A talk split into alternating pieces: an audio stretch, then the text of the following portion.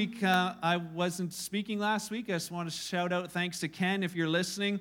Um, what a powerful message last week. Uh, if you weren't here, I'd encourage you to to go and listen online. Maybe it's your first time here and you're visiting. Uh, my name's Mark. I work here, uh, and I'm just glad to, uh, to, that that you guys are here. Maybe you're like, I don't do church. I just somebody invited me. We're we're just super glad that you're here this morning. So hopefully you just enjoy this uh, this time with us. A couple of weeks ago, I was speaking on having um, joy in the journey.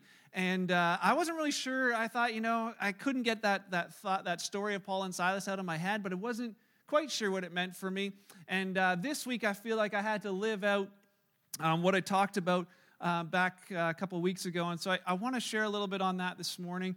And uh, hopefully, most of what I'm sharing this morning, I'm just really talking to myself. It's something I, I uh, desperately need to hear. And my hope is that through that, there'll be stuff that you are able to learn from as well. And so let's jump right in, yeah? yeah. All right. Uh, have, have you ever felt overwhelmed before? Like, I mean, like overwhelmed, like you just don't even know which thing, which way to turn next. If you're like, well, I'm not really sure, maybe I'll give you a few other descriptive words. Have you ever felt swamped, submerged, flooded, engulfed, like drowning under the pressure? Maybe for you it was school. You know, you go, you go back to school, you just, it's your first day, and the teachers are giving you three hours of homework. You're like, well, it's the first day, and you get home, how am I going to do this whole year? Maybe for you, it's just this weather. I'm trying to build a house and it just doesn't stop raining. It's like more rain, more rain, more rain. And for some reason, I always think of Lorraine when I think of more rain. I don't know why, but just just putting that out there. I was thinking the other day, man, I should be building an ark out in the country rather than building a house because it just does not stop raining. And I looked at my forecast and they're calling for more rain. I'm just like, oh, it, it's it's a little overwhelming. Maybe for you, it's your relationships. You know, like uh, things are just not going well with the people around you. You feel like you're playing Fortnite in real life. Everyone's out to get you. For those who know what Fortnite is, right on. So maybe it's parenting and family. Maybe you've got, like, you're in that stage where you've got a whole bunch of little ankle biters, and you're like, is there ever going to be a time to breathe or sleep?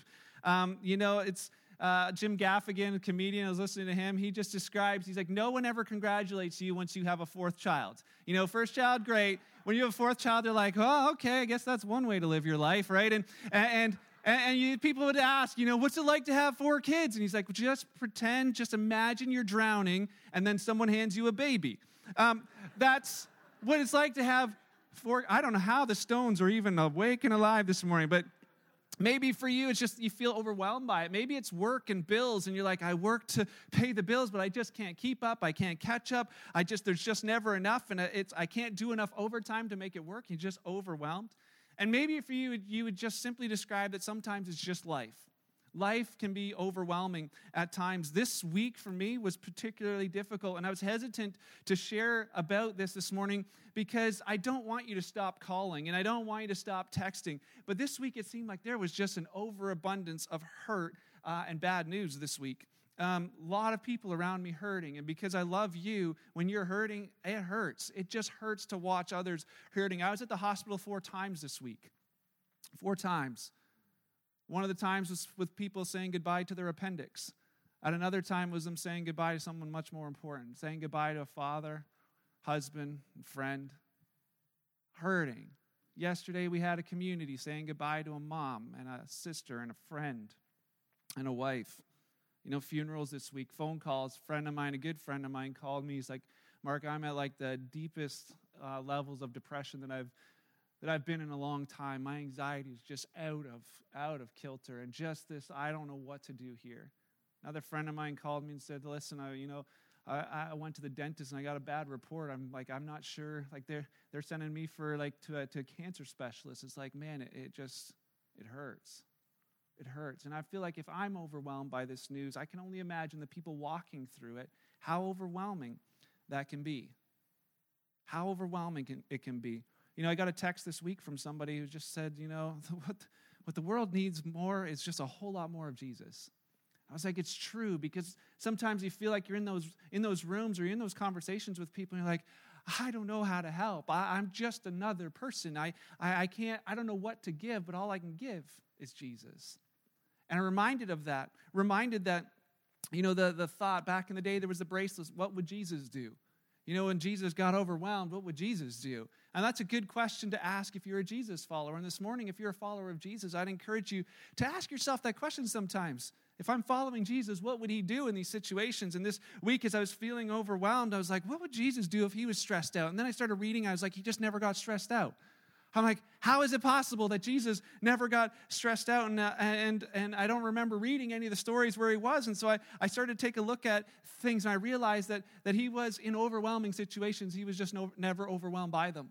He was in overwhelming situations, but just never overwhelmed by them. And I learned some things, and I want to share them with you this morning. You know, it was um, times where he faced some big, pretty big um, uh, uh, situations. There was the time where he fed 5,000 people. If anybody was in, in Sunday school, remember the story? 5,000 people he oh, plus. He fed with five loaves of bread, two fishes. Did I get it right?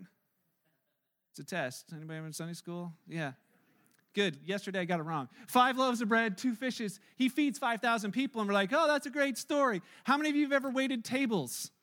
How many of you know what it's like, you know, if you've got to wait on a table of like, uh, you know, I, I, went out for dinner with these fellas the other day, and it was like it took an hour and a half for us to get in. So they're smiling for the picture, but they were a hangry horde. Uh, you know who you are. Uh, just wanting to, um, waiting for, for dinner to come. And our poor waitress, she's like trying to keep track of it. Jesse wouldn't stop drinking iced tea. That totally threw her off. Like eight iced teas, like trying to get a good Dutch deal. But um, it, it's like she's like, oh, a little bit, you know, a little bit flustered. But picture 5,000 you know, eight's t- trouble. What about 5,000? Or if you've had your family over for Thanksgiving and you've made the whole meal, it's like, oh, picture 5,000.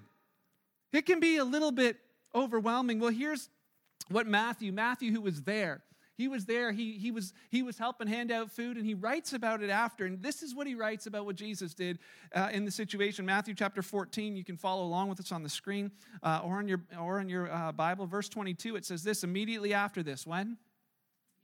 Immediately. So he fed 5,000 people, and immediately after this, Jesus insisted that his disciples got back in a boat. So dinner's finished, the disciples, he sends them back across the other side of the lake, and he sends the other people home. And then it says in verse 23 after sending them home, he went up into the hills by himself to pray. And night fell while he was there all alone. Immediately after this big, sort of stressful thing, he's like, goes off by himself. Mark, actually, another guy who we know to be friends uh, with Peter, he wrote in his account of what Jesus did in his very first, the very first chunk of the, the, the um, document he's writing, Mark chapter 1 verse 32, it says this that, that that evening after sunset, many sick and demon possessed people were brought to Jesus, and the whole town gathered at the door to watch that evening after sunset, I don't know about you, but after a hard day's work, and I do work, I know some of you think I only work on Sundays, but after, after a hard day's work, you just want to sit down and relax and flip, flip on Netflix. It's that time of day where Jesus has already done his whole day, and then the whole town shows up. And when they say the whole town, it doesn't mean everybody, but it's like painting that picture like when you're, when you're a kid, mom and dad, everyone's going to be at the party. Well, not everyone, but a whole lot of people. Same thing. A whole lot of people gather around the door to watch as Jesus is healing people. And what does it say? Jesus, it says he healed many people who were sick with various diseases and he cast out many demons. You can imagine he might have been tired, but he wasn't like, nope, just shut the door, lock it, just turn off the lights, pretend we're not home. You know, we'll go hide out in the basement. He's like, no, you know what? There's more. All right, let's let's talk to these people. Let's heal these people. And it says, um, but because the demons knew who he was in verse 34, he didn't allow them to speak. In verse 35, before daybreak, the next morning, so after this evening of, of overwhelming amounts of people, it says Jesus got up and he went out to an isolated place to pray. Later, Simon and the others went to find him. When they found him, they said, Everyone's looking for you. Here's Jesus, and he's in that spot where people just keep coming to him for healing. Have you ever wondered what it's like to be the doctor or the nurses on the other side of the glass in the emergency room? we kind of know what it's like to be on our side. Where we're sitting there and we're just waiting. We're like oh you know what what are they doing back there? Like i'm sick. I need to see a doctor. And they're like peeking out thinking oh man this the lineup just never ends. You take one three more in line.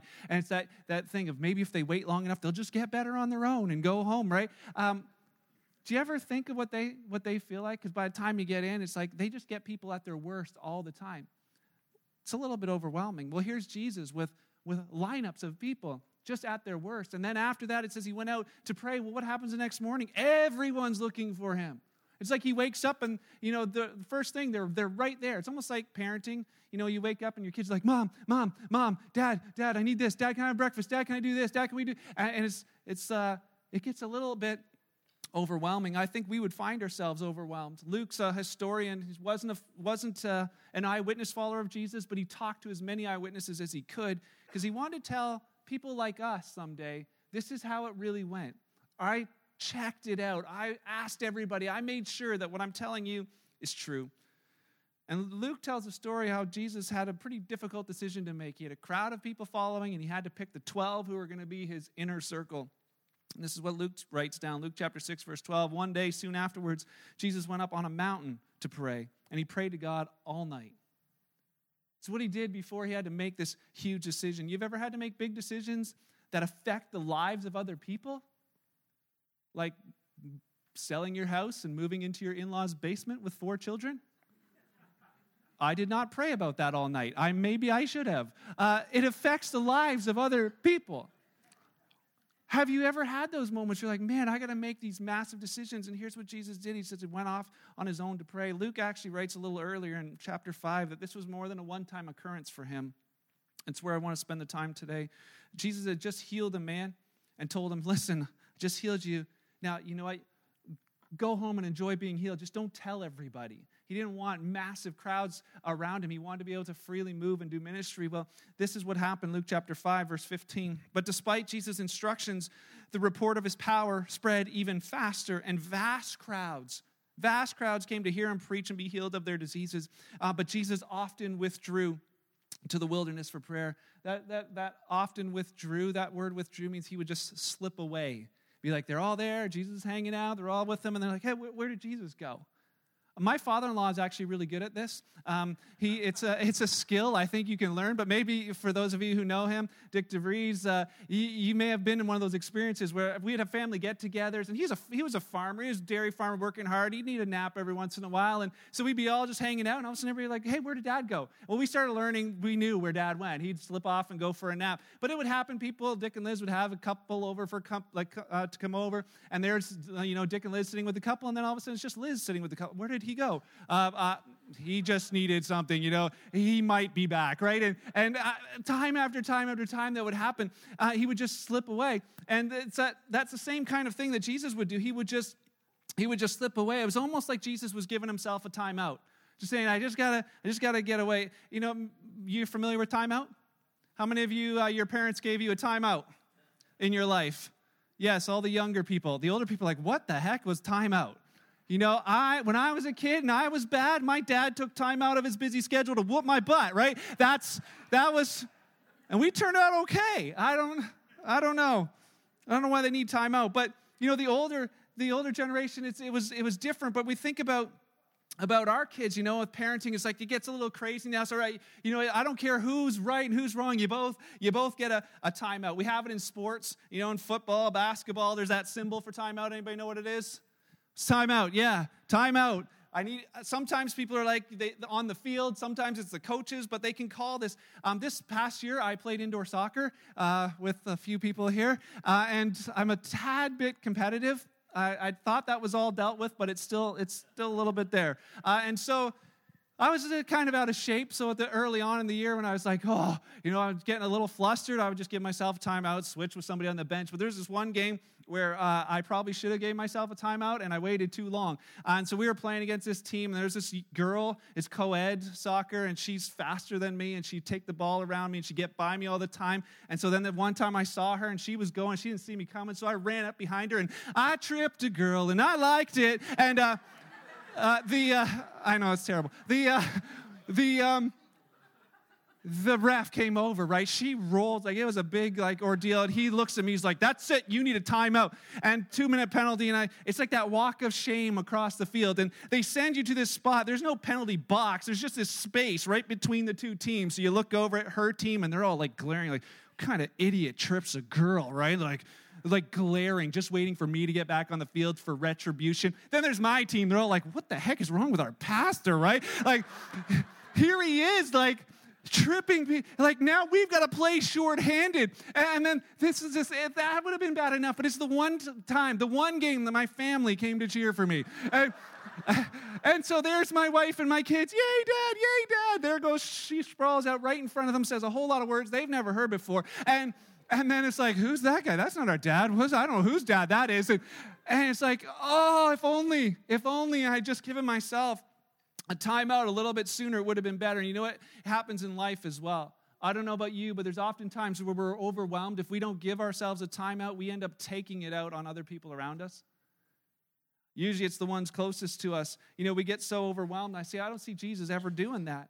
What I see is this Luke chapter 5, verse 16. Jesus often withdrew to the wilderness. He often took a time out just in the wilderness for prayer. The wilderness, you know, we don't really have a whole lot of wilderness around here, so I thought, thought I'd throw a picture up there. Wilderness really just speaks of a place of no distraction. It was, a, it was a place where it's an ADD kid's nightmare, right? You go there, there's nothing new to see. You see one, you see one dusty old rock, you've seen them all. You see one scraggly patch of grass, you've seen them all. So it's you go to a place where there's no distraction, just simply to pray. Do you have any places like that in your life? I'd ask myself that question. Do I have places where I can just go where I'm not distracted? Where I can just, if I was able to, to pray, that it would just be a place of no distraction? Mm, very rarely. My, my life, and I imagine yours, looks more like this like Times Square at night, where it's like everything is just vying for your attention.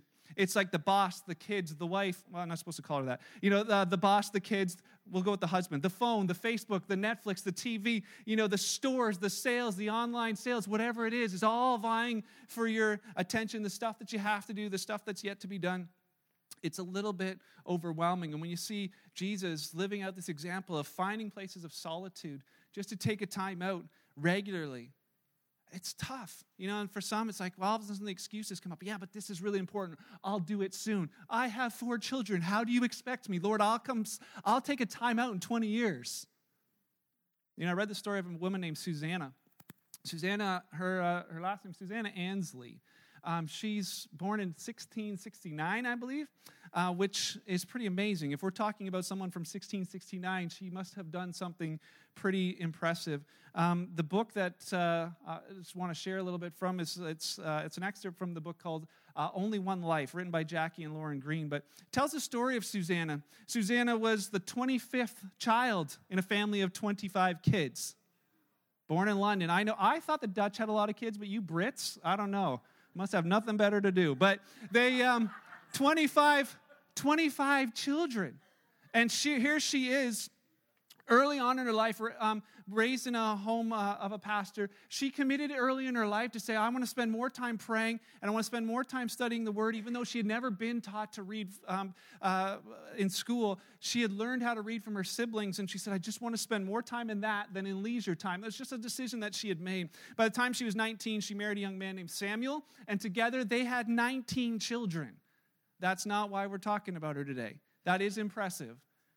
But 19 children, of the 19 children, she lost nine of them in infancy, two sets of twins. And she had one where she gave birth to the child, and while she was recovering from labor, the nurse had taken her baby uh, and, and was sleeping and rolled over and suffocated her child without her having even been able to spend a day with her baby. Here's a woman, real woman, real stories, living this life with an incredible amount of loss. But to still have 10 children left is kind of an overwhelming, uh, overwhelming life. She was married to a pastor, which is not always an easy thing, um, but uh, he wasn't a very good one either. Uh, he, she was married to this, uh, and he was a pastor for 39 years, but he, uh, he was more into books than into, the, to, into talking to the people. And so they didn't really like him that much. And then when he'd preach, he'd preach about these divisive things that they got them all angry. And so uh, they burned his house down. Even though it was the church's parish house, they burned it down twice. Susanna and her 10 children survived both of those fires. And she was, uh, it was difficult for her. She's a poor preacher's wife. She, she's got 10 children, but she homeschooled them. And so she spent six hours a day, six days a week teaching her kids. And, uh, you know, it, it would, was one of those things where she realized that even though I have so many children, there's an incredible value in having time alone with my children. So she set up a schedule and she had uh, every day one hour that one child would get to spend one hour alone with her. And she just had a revolving schedule for every 10 days, it would change over and she'd spend one hour. I think it's a powerful thing. I know I don't do enough of that myself. And I thought, man, that's, that's challenging and encouraging. You know, her husband was often away, so she was responsible for the home, the kids, and the farm that they were living on. And I'm like, man, how would anybody find solitude in a moment like that, in a life like that? But if you or myself or anyone would have happened to have walked down the, the streets of Epworth and looked into the windows of her house, you might see an odd sight. You may have seen, because it was frequently happened, there would be Susanna sitting on a rocking chair with her apron up over her head. And her kids knew when mom's got the apron over her head, do not mess with her. She's meeting with God. And she would spend that time, she would pray for her kids, and she'd pray for her husband, and she'd pray for the people of her church, and she'd have her Bible hidden down underneath, underneath that apron, and she would just begin to read.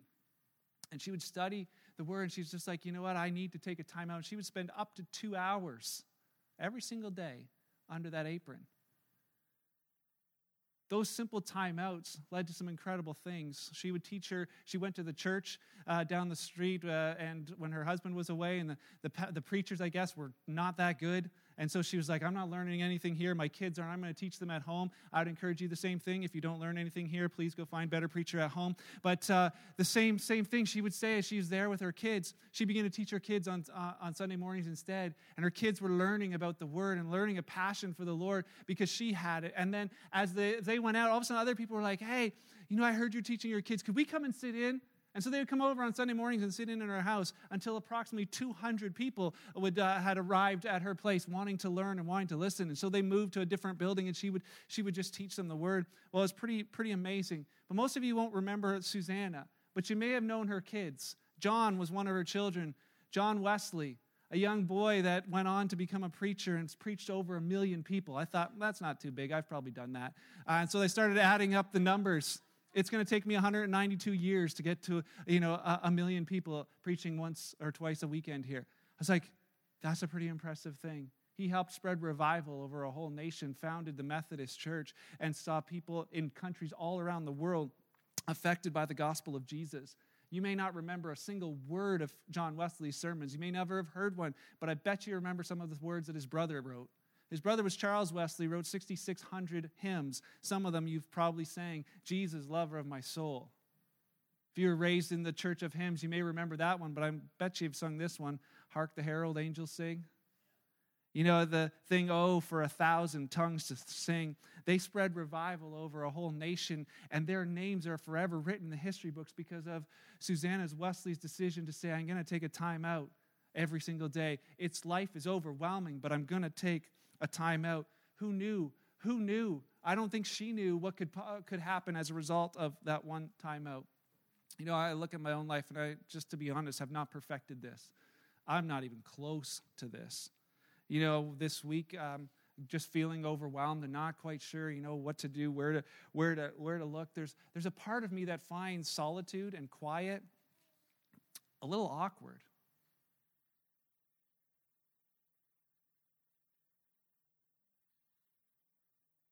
Apparently so do you as well.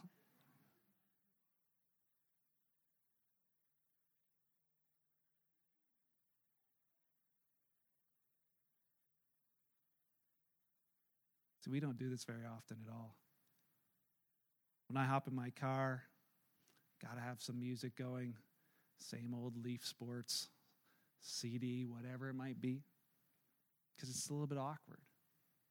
I hate silence in conversation. Sitting with somebody and all of a sudden it gets quiet. I'm like, I'm the guy who's always like, just gotta say something, fill it in, fill in the gap. Even if I regret saying it later, just gotta say something. And I do often regret some of the stuff I say. I remember, I think I've shared this story with you before, but I remember back in Bible school, I was sitting, in, you know, I sat in the third row, and just down the row from us was this, was this girl in Bible school. It was three weeks in, and, and all the guys like, wow, you know, that's, that girl's so good looking. They'd talk about her all the time, and they're like, yeah, yeah, whatever. And then all of a sudden, three weeks in, she comes up uh, during one of the breaks, and she, she stands up, she says, hi, I'm Amber.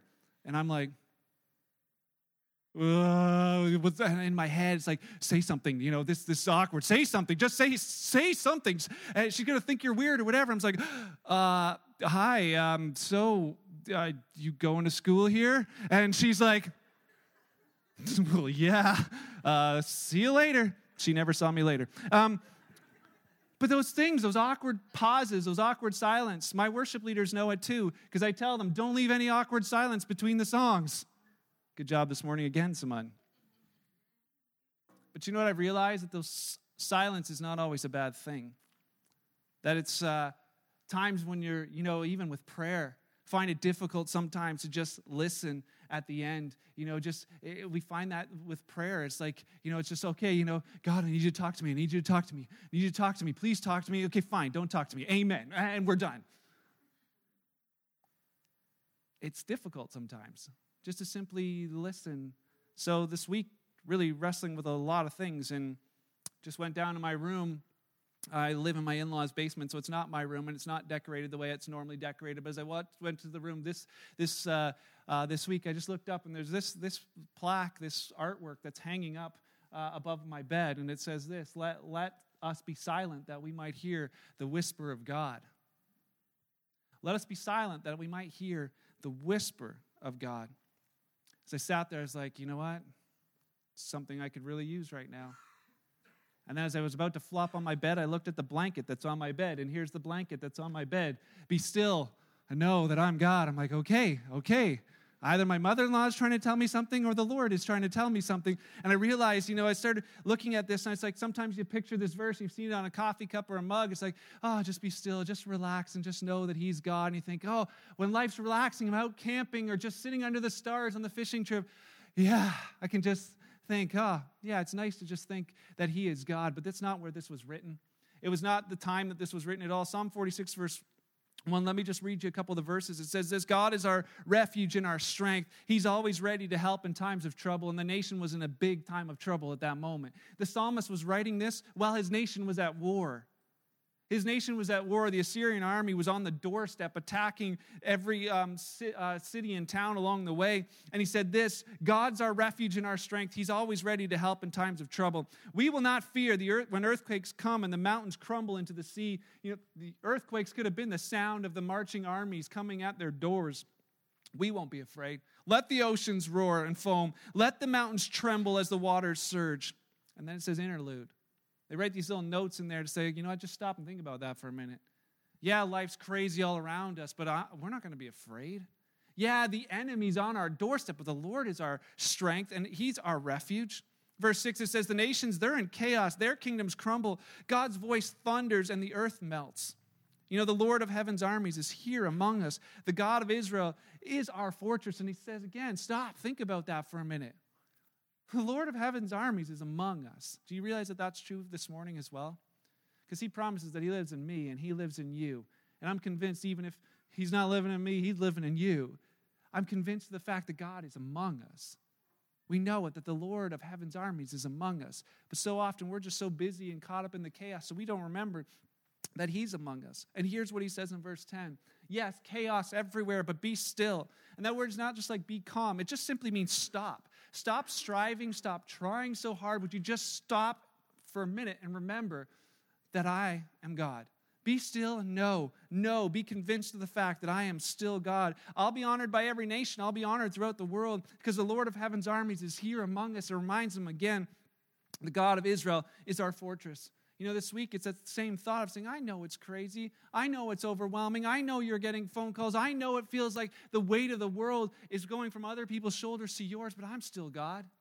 I know that you're right in the thick of things. You're in the thick of grief. You're in the thick of, of hurt and heartache, but I'm still God. Would you just take a moment to remember that I'm still God?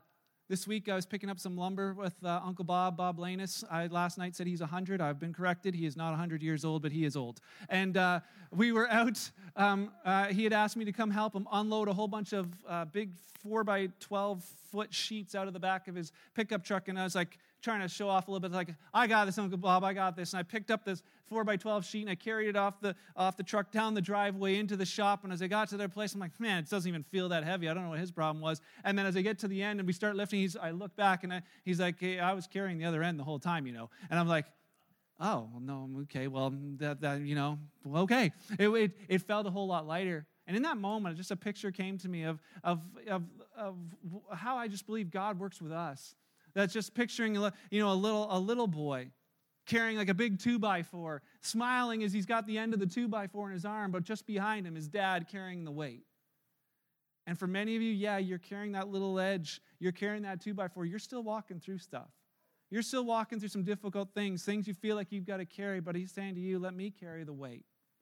Let me carry the weight. Peter said it this way to the followers of Jesus Would you cast your cares? Would you cast your burdens, the heaviness? Would you just throw that onto your Heavenly Father? Because He cares about you. Would you not, not be buried under that? Would you take that? And how do we do it? Oftentimes, it's simply that reminder of saying, I'm just going to take a time out. Remember, yeah, that I'm feeling a lot, but He's still, He's still God. There's a song that we sang at the worship night. It just says, Take a moment to remember who God is and who I am. No matter where you are this morning, would you do that? Just take a moment just to remember. Yeah, it's crazy, but this is who God is. This is who I am. Take a moment to remember who God is and who I am. And then he, the rest of the song goes, There, there you go, lifting my load again. I don't know about you, but I had that this week feeling overwhelmed and just taking that time out. I was like, oh, you can breathe. Like, there you go. I don't know how, but God, you're lifting my load. Nothing has changed out here, but I don't feel the weight. I don't feel the weight. It's a great song. You can look it up, and if you don't get it after the first line, don't worry, they sing it like 50 times. So by the end of the song, you do know, there you go, lifting my load again. And so, in closing today, what about you? Do you feel overwhelmed? Well, I know I do sometimes. You know, do you need to take a time out? Do you need me to give you a time out? You know, do you, are you in that place where it's like, oh, needing to remember that He's God? You know, I just want to leave you with this thought God doesn't want you overwhelmed by life. That's not, He knows life's overwhelming. He doesn't want you overwhelmed by life. Jesus was in overwhelming situations, not overwhelmed by them. And the same for you. You know how I know it? Because Paul later on would write to the Jesus followers. He'd say, Listen, the situations around your life, they are overwhelming. The persecution, the stuff you're going through, it can be overwhelming. But I don't want you to be overwhelmed by life. I want you to be overwhelmed by Him. In the same way that rather than having that overwhelming pressure of, oh, having that overwhelming presence of his spirit on the inside of you. And it comes as you just take a moment to remember. Here's what paul wrote to the ephesians. I just want to read it straight. It's, not like this is not uh, this was a letter that he wrote and he just circulated to groups of jesus followers. So it passed from one group to the next and today it passes into our hands. Let me read it to you. Ephesians 1 verse 6 says i praise god for the glorious grace that he's poured out on us. You got stuff pouring out on your life. Well just know that He's poured out grace on you because you belong to His dear Son. He's so rich in kindness and grace that He purchased our freedom with the blood of His Son, and He forgave your and my sins. He showered us with kindness. You feel like it rains in your life and it's pouring.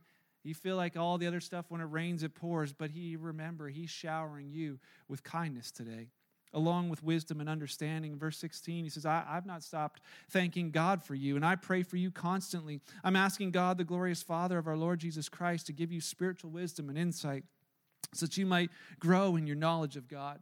I pray that your hearts would be flooded. I pray your hearts would be flooded with light so that you can understand the confident hope that He's given to those He called, to you, His holy people, who are rich uh, uh, who are his rich and glorious inheritance. He says, I also pray that you will understand the incredible greatness of God's power. I pray that you'd understand, yes, you're up against it, but that you would understand the incredible uh, um, power that he has for those who believe, those who trust in him. This is the same mighty power that raised Christ from the dead. That's the same power that dwells in you. Let your heart, let your life be flooded with that understanding that, yeah, I'm in the thick of it, but the power that raised Jesus Christ from the dead lives in me. Chapter 3 finishes it by saying, I, I, I'm praying. I'm praying that from His glorious, unlimited resources, He will empower you this morning with inner strength through His Spirit. That Christ would make His home in your hearts as you trust in Him that your roots will go down deep into God's love, and that that would keep you strong. May you have the power to understand, as all God's people should, how wide and how long and how high and how deep His love is. That when you feel like you're far away from God, His love reaches. When you feel like you're in the depths of despair, His love reaches even deeper. May you experience the love of Christ, not just know it here. May you be overwhelmed by it. May you experience it. May it be like, you know, like a hamster drinking out of a fire hose, that His love is just like overwhelming. Oh, the overwhelming, never ending, reckless love of God. Oh, it's chasing me down. It fights till I'm found. It'll leave the 99. It's coming after you. God, that whatever I'm facing, I know that I know that I know that I'm loved. And he says, Now, all glory to God who's able. Man, just even that word, ah, no matter what, all glory to God who is able, through his mighty power at work within us, to accomplish infinitely more than we might ask or think. Glory to him in the church and in Christ Jesus through all generations, forever and ever. Amen. Maybe you sit here and like, ah, God, I don't even know what to pray. I don't even know what to say. Maybe just start here. Maybe just look these up and just pray this over you. Paul gets so excited by the end. He's like, oh, you know, all glory to God because I believe what I'm praying over you.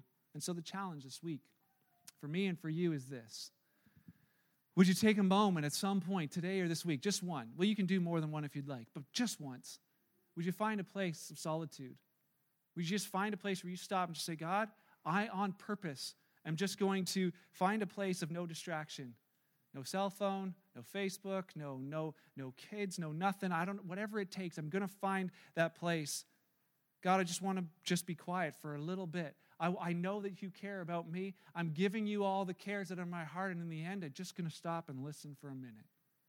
Help me listen that I might hear the whisper of God. And the last thought, you know, who knows what the history books are going to write about you? Who knows? Who knows what the history books will write about me, will write about you?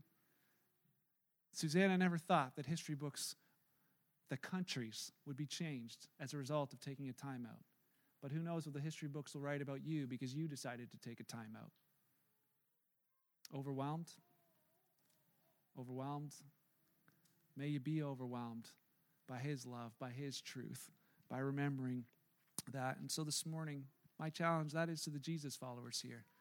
If you're here this morning, you're not a Jesus follower. You're like, somebody invited me to church. They said there's free brownies, so I went. And here you are, and you're like, wow, I don't know what this was, but I feel something. I don't even, I don't, I don't know, but there's something going on here. You, you know who you are this morning. Can I just tell you that, that that's the God of the universe? He knows you, He loves you, He's reaching for you. You might feel a little uncomfortable. You might like, I, I don't know what this is. I got to get out of here. And yet, I don't know what this is, but I'm missing something.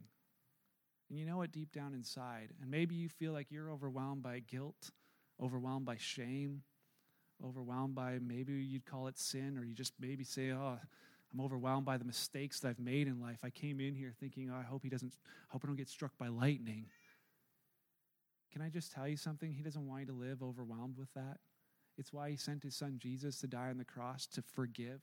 Not that you could become a better person, just so you could be free of guilt and shame and as a result, you will be a better person because he makes you that, not because you do it. And so this morning, that's something you're like saying, hey, that's something I need.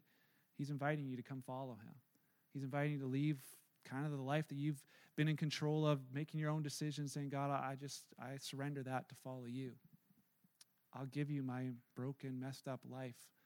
God, I'll take your forgiveness and I'll follow you. You have no idea no idea how amazing life can be as a result. You still face stuff, but you face it with someone who is greater, who's stronger, who's more powerful. And in the end, He is our reward that we spend eternity with. Something for you to think about today. Let's pray.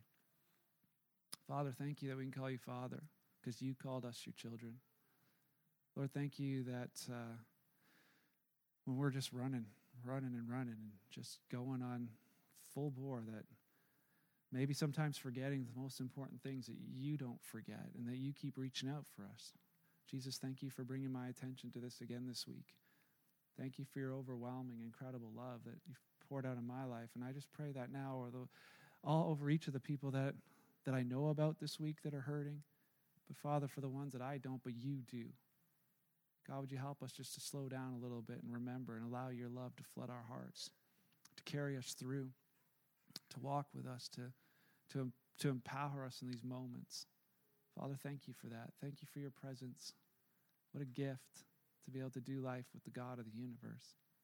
Pray over those this morning who don't know you, Lord, as we leave this place, that they just continue to have a sense of your love for them. Lord, as we uh, walk out from this place, knowing that you're with us, may the world see you in and through our lives. May they find salvation as a result. Thank you, Jesus. Thank you, thank you, thank you for giving your life for us. We're forever indebted to you. Live today and the rest of this week with you and for your glory. It's in your awesome, wonderful name I pray. Amen.